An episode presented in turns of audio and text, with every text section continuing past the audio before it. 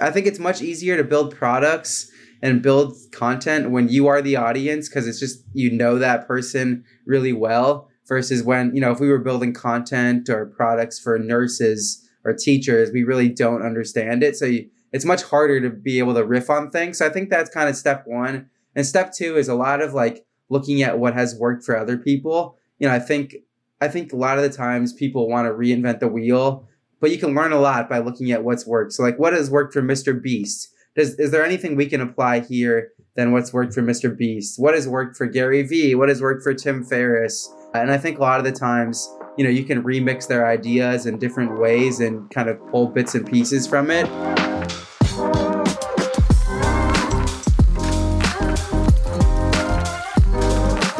Welcome to Behind the Thread, the podcast where we interview your favorite content creators on Twitter so you can learn more about the person behind the tweets. Unscripted, unfiltered conversations with your favorite entrepreneurs, investors, and influencers. In this episode, we have Ben Levy. Ben is the right-hand man, business partner of Shaan Puri, the host of the My First Million podcast, one of the most popular podcasts in the startups and business category. I think one thing I really took from this episode is that Ben is really skilled at building businesses and audiences online. In this episode, we discussed a range of things, from Ben's approach to building an audience to how anyone can get a job with their favorite business person right now on the internet. There's also a really interesting part where Ben breaks down what social media platform he would build an audience on today if he was starting from scratch. It was great to get Ben on the pod. Really fun episode. I'm excited for you guys to hear it. Let's get straight into it. Ben, welcome to the pod. What's up, man? How's it going? I'm glad you got my last name right. And sometimes it's Levy, but Levy is correct. So I'm glad you got it right. So Ben, just to start off, can you kind of just talk about like what you do day to day? Also, like what projects you're currently working on? Yeah, you know, what I do day to day is a hard question. You know, I think every day is different. You know, this isn't really, I think in most jobs or most startups that people found, there's really... Like I would say what we do day to day and what I do day to day is really focused on one big North Star thing, which is building a trusted audience. Like everything that we do with Shaan is all about how do you build that trusted audience? Because everything that opens up every door possible, whether that be products, investment opportunities, everything is about building something that people trust you for. So what we've done in the past has been a lot of that has been focused on building trust within Shaan and his name. So putting out great content, whether that be, you know, on the MFM pod, which I'm assuming you've listened to, or across his Twitter feed or his blog or newsletter. And now we're just at the early stages of a new project that's a little bit broader than just Shaan and his brand, which is called the Milk Road. And that's about building trust within the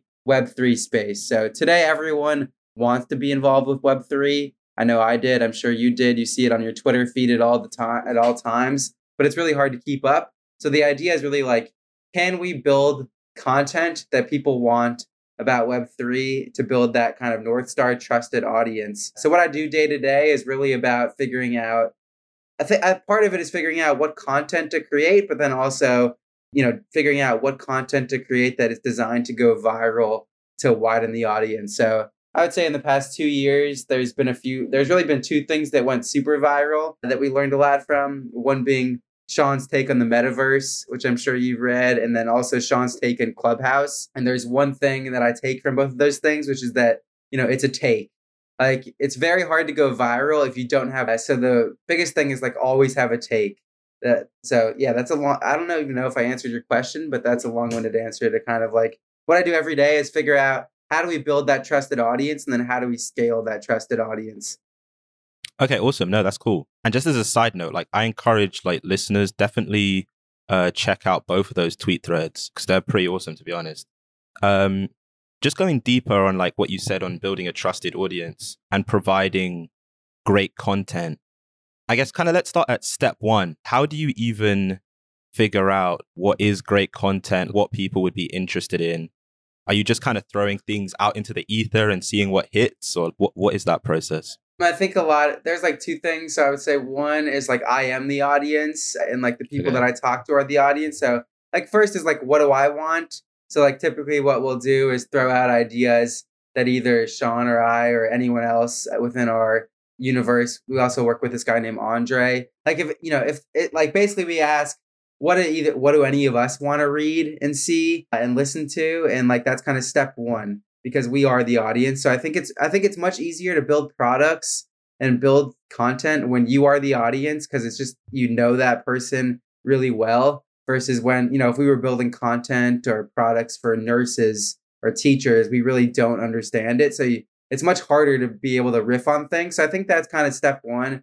And step two is a lot of like looking at what has worked for other people. You know, I think a lot of the times people want to reinvent the wheel, but you can learn a lot by looking at what's worked. So like, what has worked for Mr. Beast? Is there anything we can apply here than what's worked for Mr. Beast? What has worked for Gary Vee? What has worked for Tim Ferriss? And I think a lot of the times, you know, you can remix their ideas in different ways and kind of pull bits and pieces from it. But I think at the core, it's like, it's really about what do I want to read? And I think it's a lot about like, what am I reading? What are both of us reading? And what is our team reading? And what do we find interesting? And a lot of that comes from Twitter.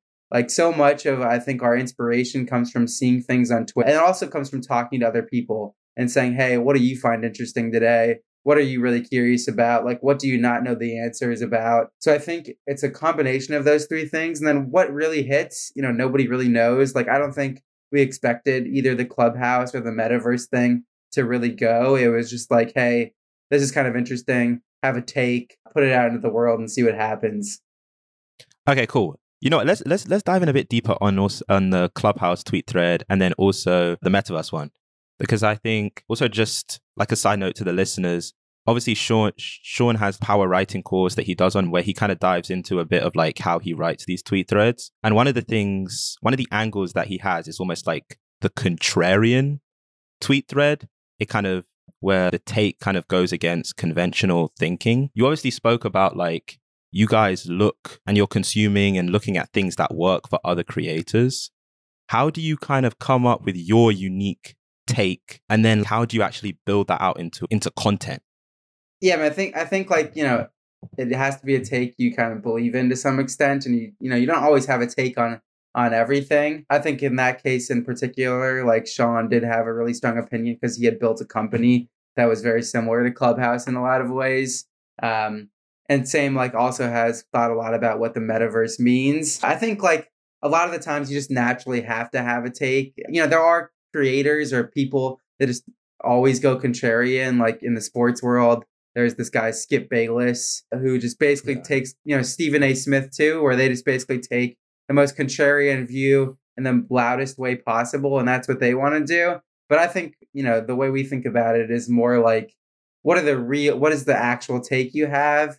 And then how do you frame it? And everything that we do, like, really starts with what is the take, right? So like, let's say, you know, you read that, I don't know, Bitcoin went down 20% today. You know, what's your take? Like, before you even write anything or think about a piece of content, like, what is your take? And then you kind of work backwards from there. So either your take is like, oh, this is a bump in the road, or like, you know, in that case, you might say, you know, we don't like to talk about price. I think price is just very speculative in nature. But I think if you were, you could basically take one of two paths, which is like, you know, this is a bear market and go really aggressively loud there, or this is like a dip and like, this is going to be rocket fuel. So I think, you know, it's really about having your own take.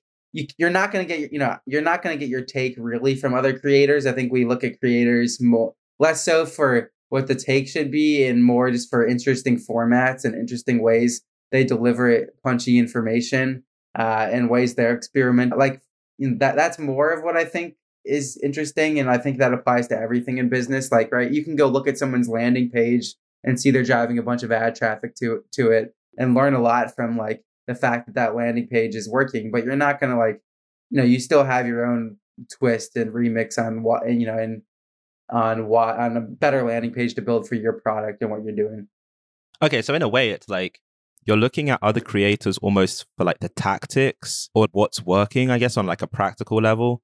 But in terms of like the strategy, the style, it's really what you and Shaan kind of ideate and just who you are as people. Is that kind of right? Yeah, I mean, I think the best thing is like, you know, if you're going to do this, you know, if you're a creator, like it's just a never ending, you know, it's a hamster wheel where like, you know, you have to always be putting things out. So it's like, it's just much easier if you're just talking to your friend and you're just sharing what you would say to anyone anyways than it is to have like an alter ego where you have to work really hard to figure out what that alter ego would say. At least in my opinion, you know, I'm sure some people do that where they just like basically pick an angle and they constantly hammer it, you know, but I think in this case, especially when we're going wide, I think it's really important that you just are basically saying, you know, going to have authentic takes and share those. And that's my authentic self rather than like, I'm going to try, you know, I'm going to work really hard to figure out what the take is. I think there are specific examples where you could pick one specific thing and just hammer it all the time and build your brand around that. Like, let's say you became the guy who was like, I don't know, I'll pick a sport. I mean, a good sports example might be like, you might be the Kyler Murray maxi where you're like, he's the best quarterback in the league. And like, you just pick that angle and everything you do is just like hammering the fact that he's the best. I think like if that is the angle, you know, you don't have to work that hard on different takes. It's all one take really. But if you're going to go wide and you're going to be on a bunch of different things at a bunch of different times, which is what we do today, I think it's just much easier to be your authentic self than like try to put up a front. And as much, you know, the real content that wins, like you had said when we were talking before, it was like the people that seem like they're talking to you, like you're their buddy, and you're like just getting a beer rather than the people that like feel really rehearsed. So it, like that is what it actually is. It's like if I was getting a beer with a friend, what I would say, not like some rehearsed, planned out, sketched out take vision, but that, you know, we are still looking at what other people are doing because I think you leave a lot of data on the table if you're not looking at what other people are doing and learning from it too. Because, you know, there's 100x more experiences out there that you can learn from really easily. And also just love consuming content myself, you know, and so does Shaan. You know, it's really interesting what you were saying about just being authentic. Because a few weeks ago, I listened to the interview that Shaan did with Hasan Minhaj. And to your point, I think that was the great example of an interview where listening to it as the end user, it kind of felt you were just in the corner of the room and like two buddies were just chatting and you were just almost just listening in. I'm kind of interested, and I think you've alluded to a few of the things. What do you think? You mentioned wanting to build a trusted audience. What do you think kind of goes into doing that? I think the medium really matters. Like, I think, you know, it is considerably harder to scale a podcast or video content than it is to scale like your Twitter audience. But I do think like the intimacy of listening to someone's voice is considerably higher than it is than like reading their tweets. Like, yeah, I think if you put out consistently great Twitter like tweets, you know, you can build it too. But I think, you know, there's levels of intimacy that come with the medium.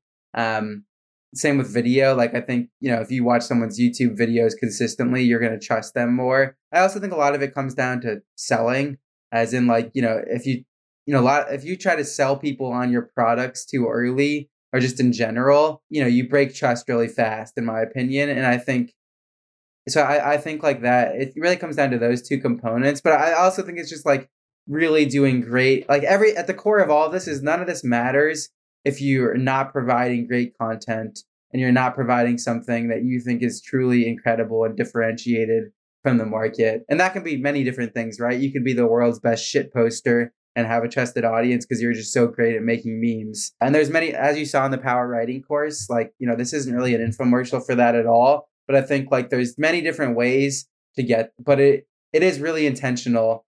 And I think a lot of it is like being honest. And also, I think a lot of it is not always being positive about things. Like, I think one of the things, like, as we're building this crypto, like, kind of media platform or a newsletter, is like, I think if you're always positive, it's hard to trust someone who's always, you know, I think, you know, you want to have a balanced act of how you feel about different things and share that with the world. Because if every startup is, nothing is great, you know, like, you know, there are certain things about everything that are good and bad. And I think being able to talk about both of those things makes sense. But I think that, you know, that's in our context. I think in other people's like in different categories, there's different things, right? Like Mr. Beast, the way he builds trust is, you know, he consistently puts out great content and he also gives away a lot of money very transparently. Like, I think that's a great way to do it too. So I think there's many different ways to get trust, but I think at the core of it, it is about the medium, like in the, what people are, you know, how they're interacting with you.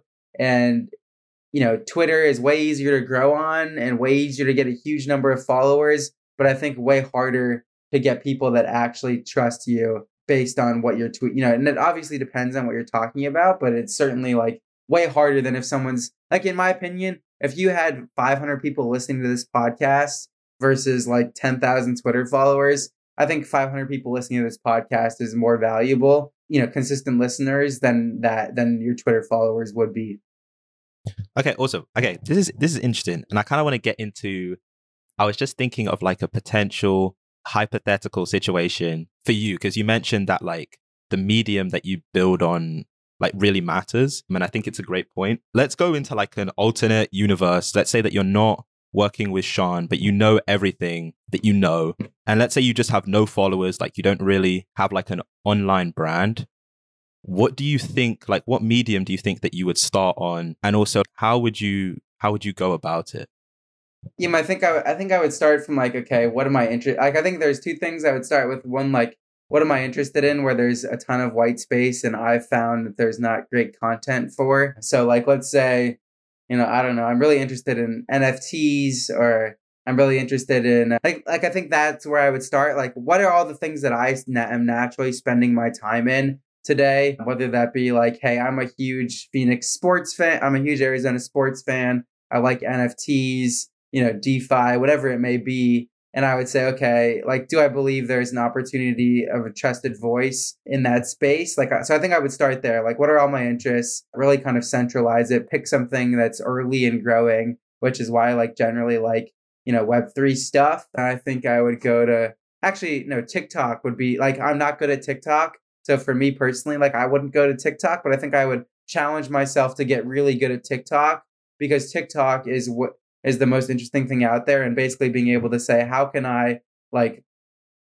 do interviews like this and turn them into bite-sized clips on TikTok and get really good at TikTok? Because that's like would be the core of the distribution leading to the YouTube channel.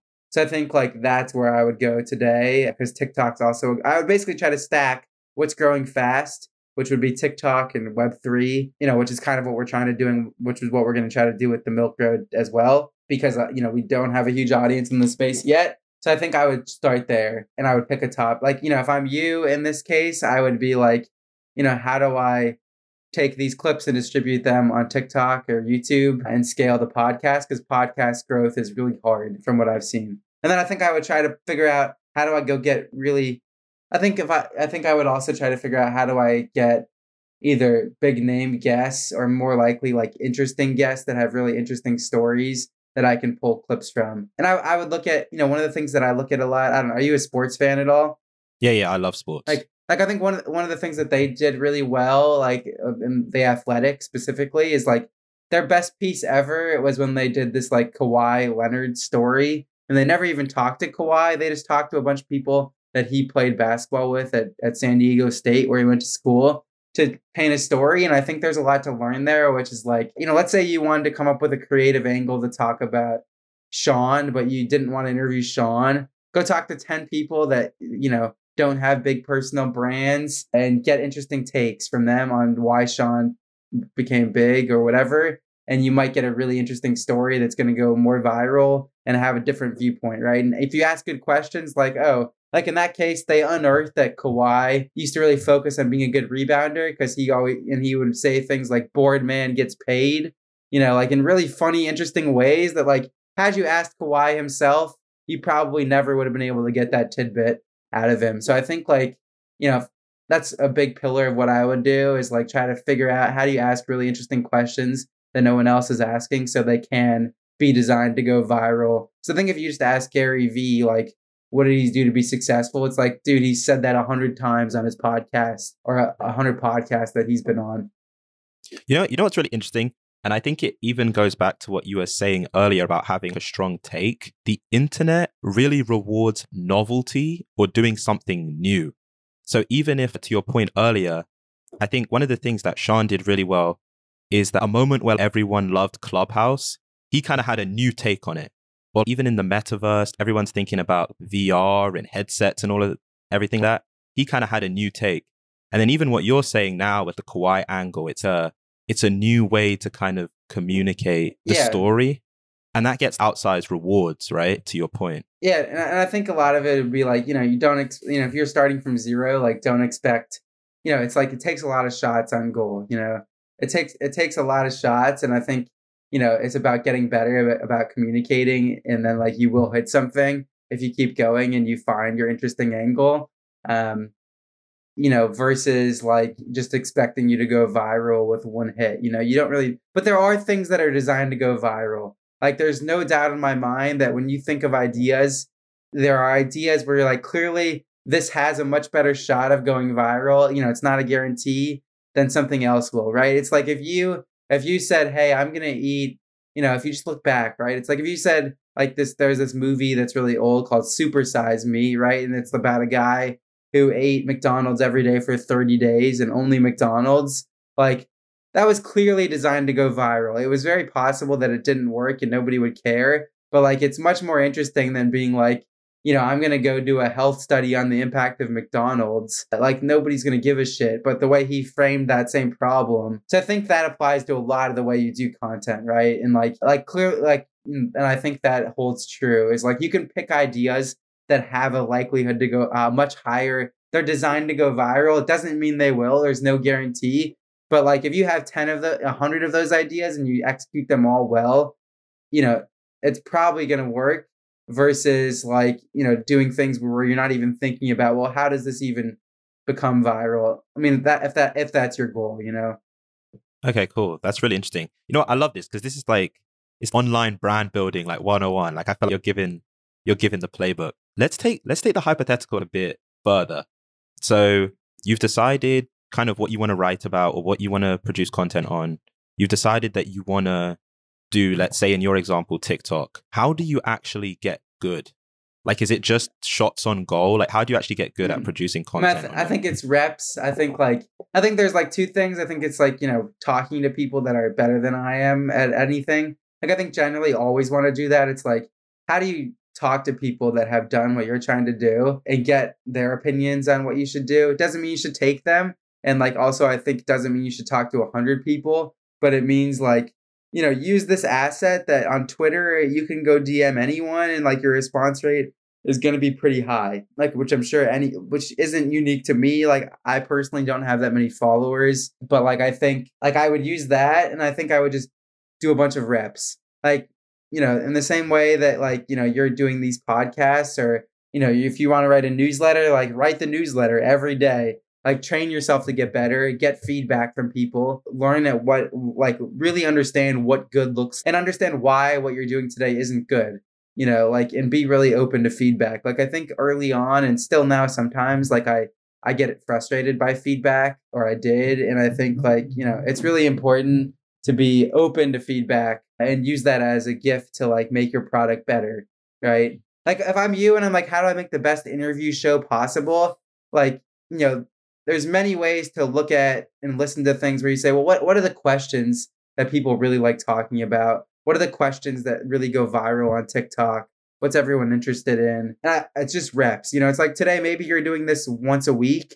Okay, maybe that's enough. Maybe it isn't. I don't know. Like you know, and also I think like really looking at your game film in the same way that athletes do, like go watch your first interview and compare it to what you do now and be like, okay, I'm way better at this. I'm still not good at this. I need to get better at that, etc. Okay, that's awesome. And I love the sports references because that's kind of how I think about a lot of stuff as well, like in sports sense. Yeah, and I think it, like if you just take it like that, it's like, yeah, like of course, you know, Chris Paul is watching the way he played the Warriors last time and trying to learn what he did wrong and what he could do better and what they were giving him, you know. And like if you watched an interview, you might be like, well, it was pretty clear that when I was interviewing, you know, Ben, he was really interested in this topic and I wasn't like engaging well enough to pick up on that. You know, and like, had I seen that like his voice changed when I asked this question, you know, I should have gone deeper on that. You know, and I think like you've like in interview style things, you really learn like that you're, you know, this isn't about like prep matters to some extent, but like a lot of it is like being present and being able to pick up on cues in interviews and like, you know, understanding that. And like, I think I would really study. But yeah, I think a lot of it is just reps. Like, I think you're not going to learn anything by theorizing how you do a good interview show. or by theorizing how you make a good TikTok or theorizing like how you write a good newsletter. It's like constantly doing it. You know what's really interesting? And I have this thing I tell myself as well, which is like, you can only really get good at something in the field. You can do a course, you can watch someone's videos, you can read someone's blog. The only way you actually get proficient at something is what you're saying, doing the reps in the field. And I think, to be honest, the people that are really at the top of their game, the reason you can tell is because they put in a ton of reps. Like if you watch, I don't know if you're into like a big basketball fan, but like if you watch like LeBron or you watch KD, you can tell they are putting up shots, like just the way their game is so polished.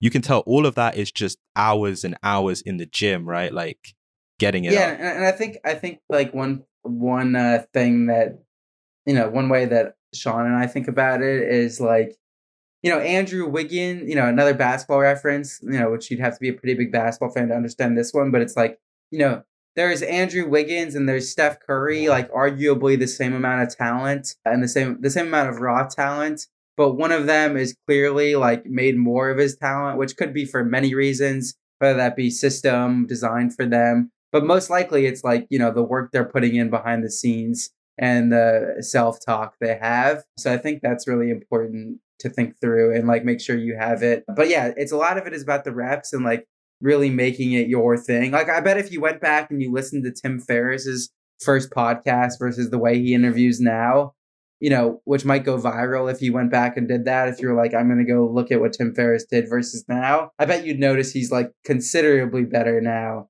at interviewing people than he is then. Okay, nice. Okay, you know what? Let's go deeper on that point, because obviously you work pretty closely with Shaan on the My First Million podcast. You guys are one of the top like business podcasts, and you're growing.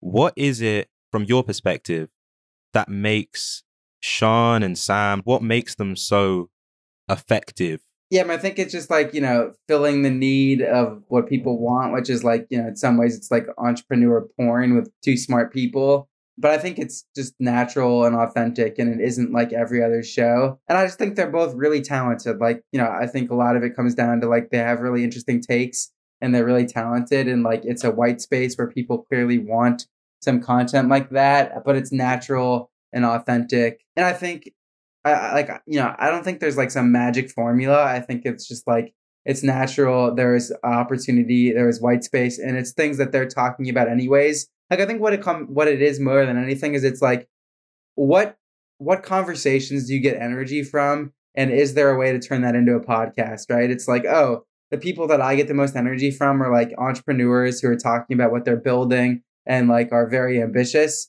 Where do I go for that today? Yeah, I can go to some interviews that are hit or miss, or like, you know, 1 out of 10 Tim Ferriss podcasts will be great for that, but 9 out of 10 are not that. You know, How I Built This is like kind of cool, but it's only good things. You know, it's like How I Built This, in my opinion, is great, but every story is about someone winning, and there's never, you know, and it's like, well, that could happen, but like that's a very small percentage of entrepreneurship and doing things. So I think it's like, you know, taking the conversations you're having with your friends and turning them into a podcast. Okay, cool. I want to pick up on 2 points. One, you mentioned earlier about the importance of getting feedback, and then also just the fact that not all the time is something positive or someone's taking a W, like people take L's. I'm kind of interested, for you personally, what's one time that you've got a really tough piece of feedback, or in your own mind you've taken an L? And yeah, can you kind of explain that, and then also what you learned and how you bounce back? I think the biggest one that comes to mind is, you know, shutting down, before I started working with Shaan, I ran a company and it got shut down because of COVID primarily. So I think like, you know, we were a successful bootstrap business. We had scaled the company to like, you know, low seven figures profitably. I think, you know, we shut it down, and like that was a big L. I think that was really hard. But I mean, I think specifically from a feedback perspective, I think every piece of feedback has historically been hard because I really pride myself on being great. And I've always viewed feedback as like a criticism of me and put me into an immediate defensive mode rather than like, oh, that's really interesting. How do I learn from that? So that's not very specific, but like broadly speaking, I think, you know, the best way to treat it is to say, well, you know, there's like two things that I like to do. It's like, okay, what of that feedback do I believe to be true? You know, because I think you can disagree with feedback if you're open to it and still like,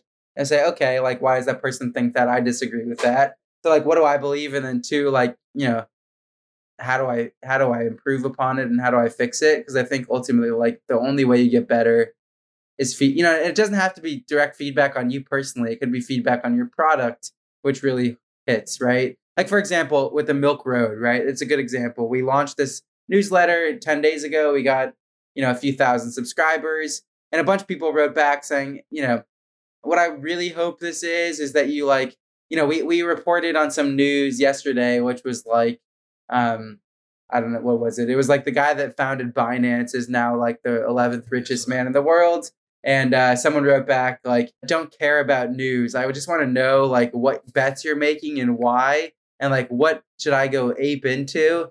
And like, you know, in my opinion, like, that could be perceived as an L. But then, like, really, when you think about it, it's like, okay, you know, what we should learn from that is that we haven't told the audience very clearly what the goal of this is and who this is for. And like, maybe that person isn't the right user for us because we don't believe that we can, you know, if we knew what to buy, why would we, you know, there's no fucking reason why we would be putting out a free newsletter. If we knew what to buy, we would just go find a way to, you know, get a bunch of money and go put it into that thing, right? Like, there's no reason why we'd be making a news, like, and I believe that to be true for a lot of things. So I think, like, you know, in that case, it was like, what do you learn from that feedback? It's like, okay, we haven't defined the value prop clear enough where people are expecting us to drop alpha, you know, and we don't have alpha today, like I said, but like, I think like, that's like,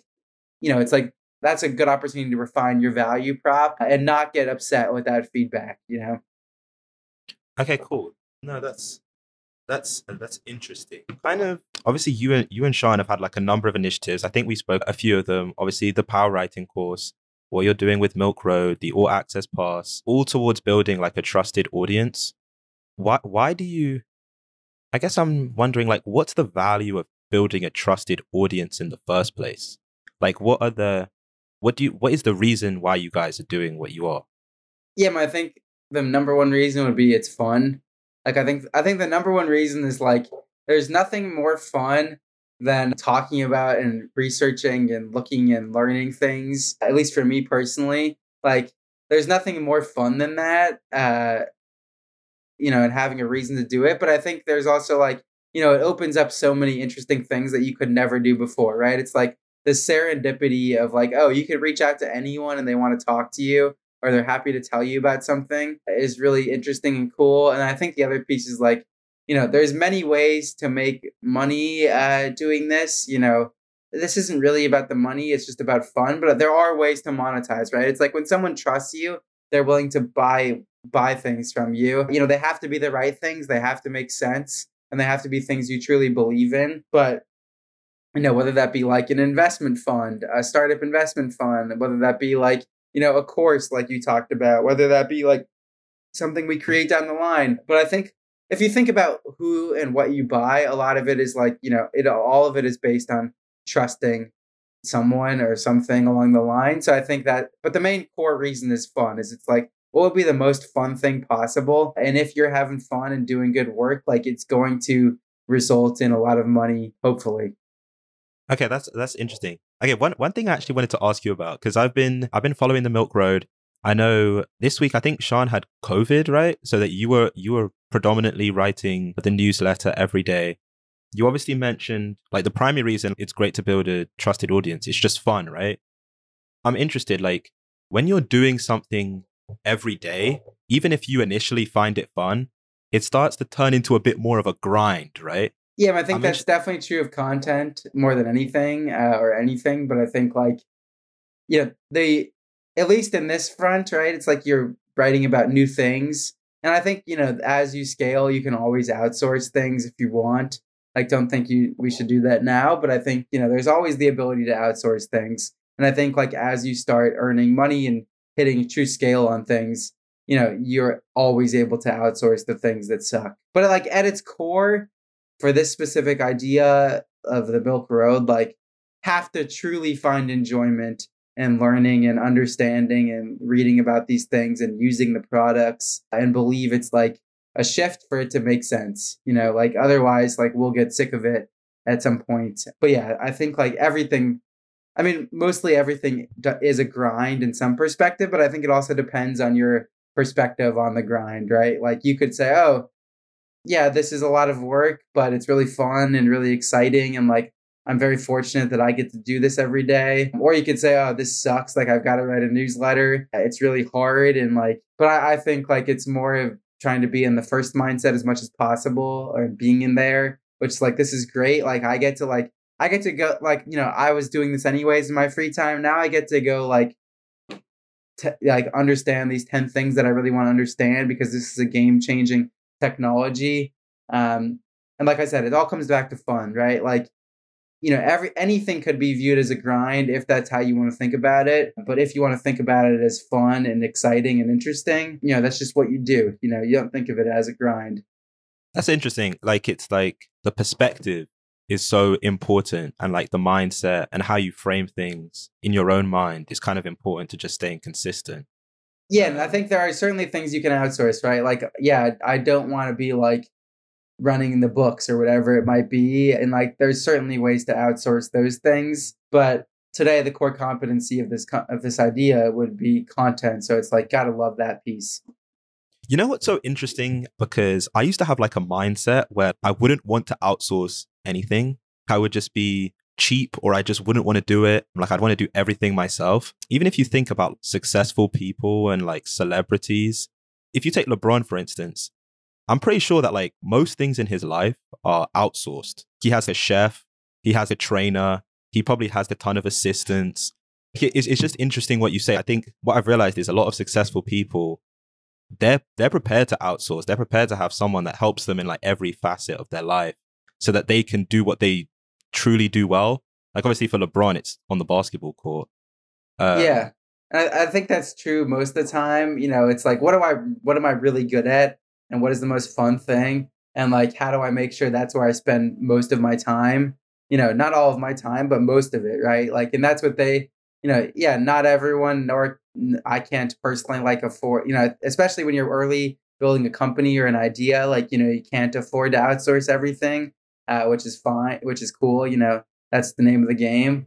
But yeah, I think like there's definitely something to be learned there, right? It's like, you know, time is the most valuable thing. And like, if you're world class at making content, like how do you just get out of the way of everything else? And I think like with Shaan broadly, like, you know, that's something really you know, he's world class at many things, but content is definitely up there. And it's like, how do you just unlock him and say, hey, you know, let's get everything else out of the way so you can just do what you do best, which is like write really incredible stuff, or like make great podcasts, or make great videos.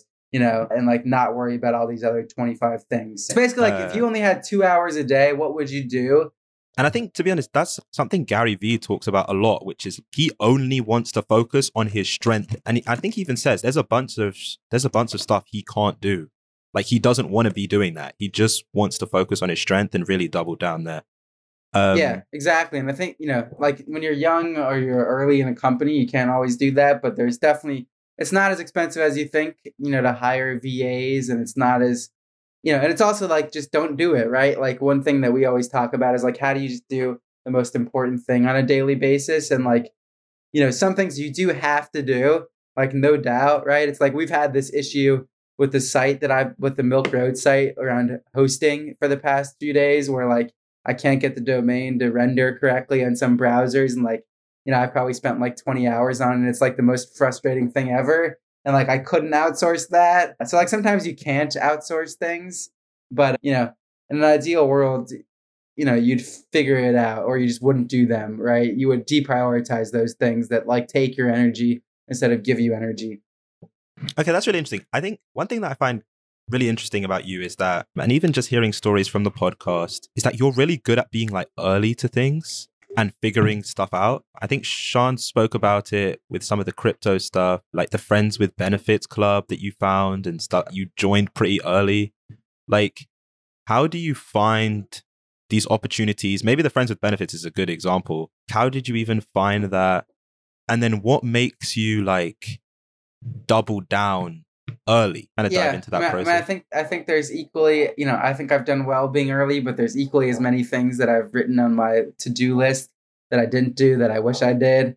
But a lot of it is like, you know, a lot of it comes from Twitter, or most of it comes from Twitter, which is like, you know, curating a Twitter feed that of interesting people, which is, I think is like the most valuable thing I've done. Like, arguably the most valuable thing I've done over the past 3 years. Like, my Twitter feed used to be all about fantasy football, which was like really dumb in hindsight. But now it's like all interesting tech people, and I just find a bunch of interesting things that way. So I think one, it's curating what you read and see. And then two, it's like when you see something, write it down and like actually get curious rather than be like, seems dumb. Like, I don't understand it. Like, you know, what does that mean? And then three, like actually try, you know, look at it and try to form your own opinion. You know, look at it and try to form your opinion. And I think there's an art to like how much time you spend doing this, because obviously if you wrote down everything you saw on Twitter and acted on it, you'd have no time left because there's too many things like specific. So like, that's what I try to do. And like, I try to use a filter, but like sometimes there's still a long list of things that I wish I would have done today, wish I'd do that I haven't yet. So I think it's that. And then I think like with FWB specifically, I think I had just seen it on someone's bio.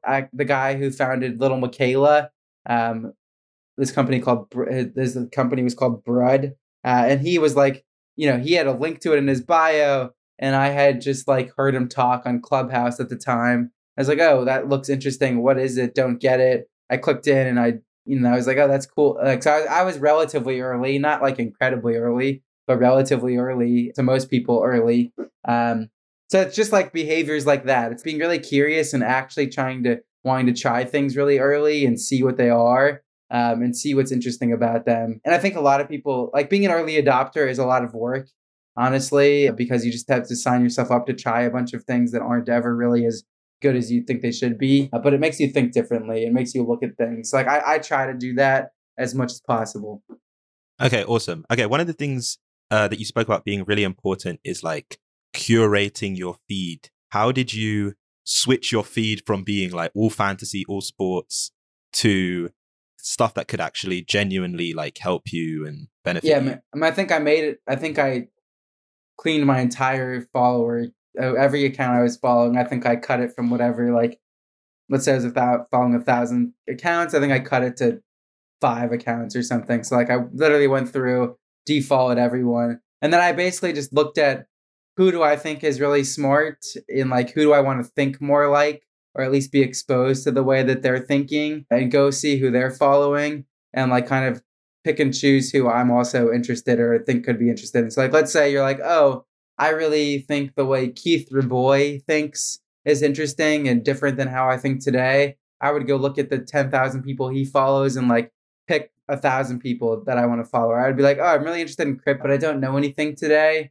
Let me go like follow everyone that Balaji follows about crypto. Balaji follows about crypto. And I just did that until I like hit my I follow 5,000 accounts, which is like the most you can follow unless you have 5,000 followers. I wish I could follow more. So I just did that, you know, very practically. I think I picked 3 or 4 accounts and did it. And it was the most valuable thing I've ever done. And like, you know, I recommend everyone does that. It's really easy. You know, like that is legitimately what I did. I just said, who does Balaji follow? Let me go follow who he does, you know?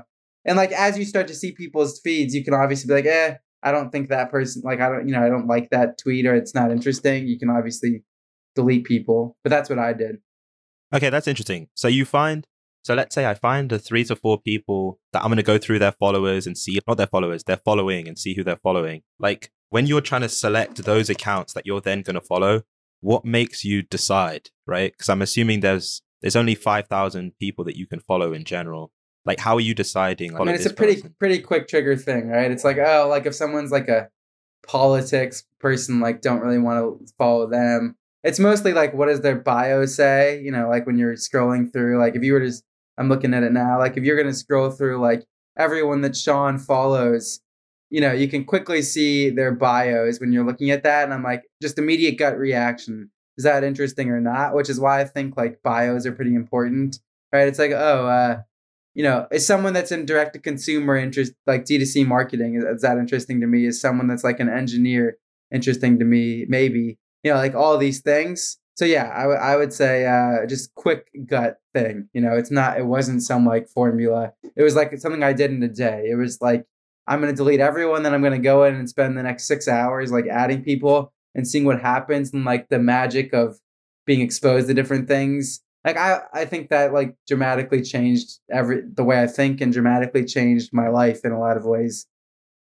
In what sense? Like just the ideas? Every sense. I mean, like, you know, it's like, what are you reading today on your Twitter feed? I mean, maybe most people aren't like what I was, as in like just listening, just reading about, you know, why you should draft Austin Eckler and shit like that.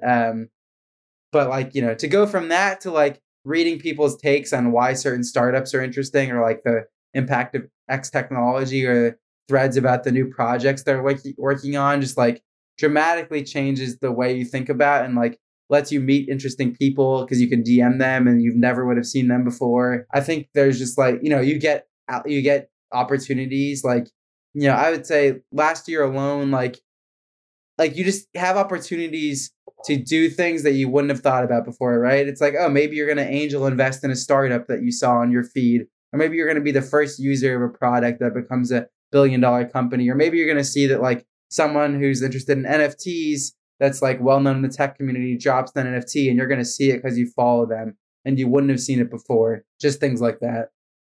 Okay, awesome. Okay, so I have one final question before we finish off.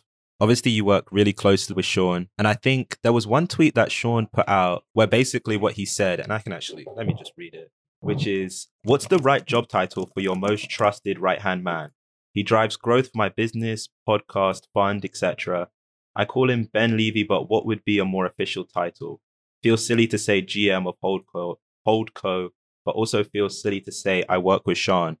Can you kind of just, obviously from that tweet, like you're really important to what Shaan does. And I think there's a lot of people out there that would love to be the right-hand man and work next to their business idol or someone that they thought really successful in a certain field.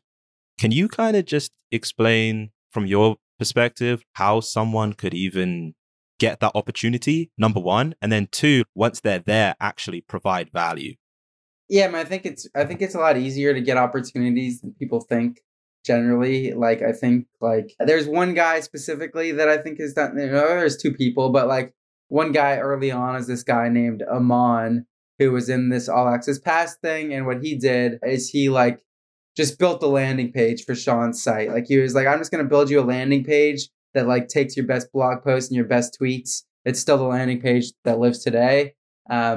He did the same thing for Chamath. He built like a site for Chamath to run for California governor. And he like sent it to Chamath and ended up getting on a few calls with him. Like, I think in general, it's like doing, like, don't just say what you can do. It's like, do something, right? It's like, okay, and DM it to the person, right? Like, obviously there's some, like if you wanted to go work for LeBron, obviously it's a much different thing, but most people are not LeBron. Like very few people are LeBron, right? Like it's the same thing. If you wanted to go work at a startup like Otis, you're like, hey, I have this really good idea for a product, and you built a landing page or you built a deck explaining it, and you really like spent some serious time. Like the CEO is probably going to take that meeting because he sees how excited you are about what they're doing and you've actually thought about it. So I think it's way easier to do a lot of this stuff than people think if you actually are willing to do the work up front and do it for free to show that you can do something.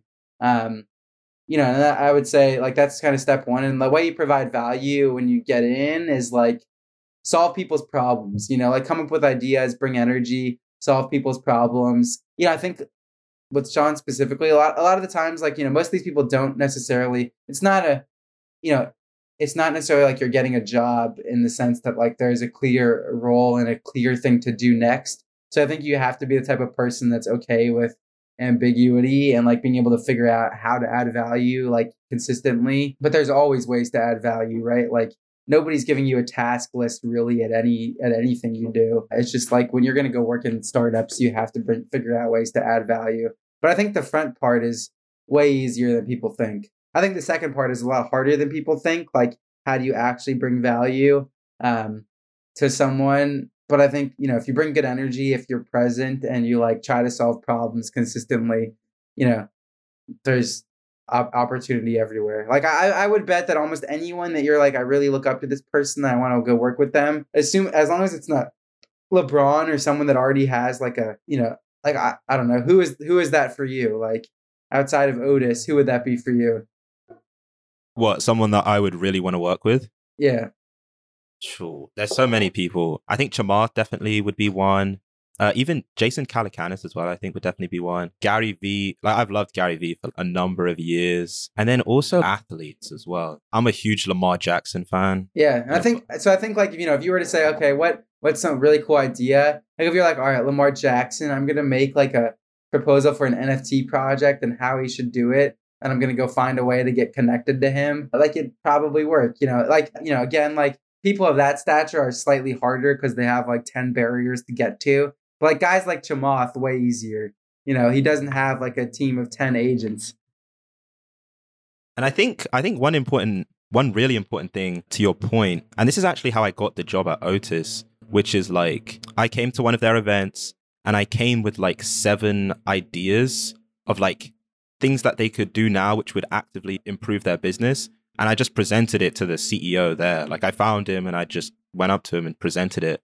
And I think to your point, and it's something that they say a lot in like the VC, like the venture capital world, is that you almost need to be doing the job before you actually get the job. Like you need to show value up front. Yeah, it's like that guy Turner Novak, who's like a famous shit poster in the tech Twitter world or whatever. I think what he did is he made like a fantasy VC portfolio where he basically said, here's the companies, like as the companies were raising money and it was announced, like, you know, I would bet on this company at whatever $10 million seed round and like publicly tweeted about it. So like, you know, he had a public track record that he was good at investing, right? Like, or like a good early stage investor. And I think that's the way to think about these things. And I think the people that just like go to Indeed and apply for shit, like, you know, that's just not how I do things or how I think about the way you should do things, you know, but I just think opportunity abounds. And like, you know, sometimes people will hit me up and I'm like, yeah, sure. Like if you want to do something and show me, you know, how to do it, like, yeah, happy to figure out if there's a way to get you involved that makes sense. But like just sending me your resume, like, I don't know what I'm supposed to do with that. Like, yeah, cool. Like, yeah, you went, yeah, like, cool. Like you worked at Goldman Sachs, like, okay, sure. You know what I mean? And I think to your point, like really the key point is that you need to stand out. And when you provide value up front, it really just separates you from the rest of the field. Yeah. Like, yeah, definitely. I mean, I think that, you know, nobody does that. Like very, very few people do it. And like, even if you don't get the job or the thing you want, it's like, I still learned something there. And like, you know, at least the person respects me for doing the thing. And like, most of the time, they're at least going to respond if you go above and beyond, you know, so like, you know, that's the way I think about it is like, does it, you know, like there's very little downside other than the fact that maybe you spent some time on it, but that's okay. You know, it was a learning experience and like, you know, that there's a cost, which is time to do those things well. And I think one of the beautiful things about the internet is that everything is also documented.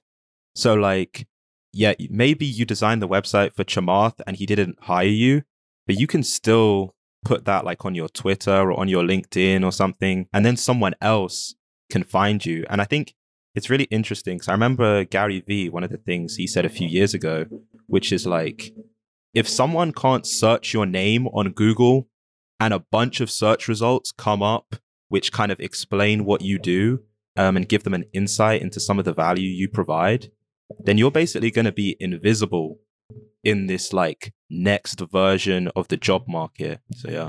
Yeah, I totally agree with that. But yeah, man, this has been fun. Yeah, I mean, happy to, hopefully the audience likes it and happy to come back some other time. Yeah. We should definitely do another one.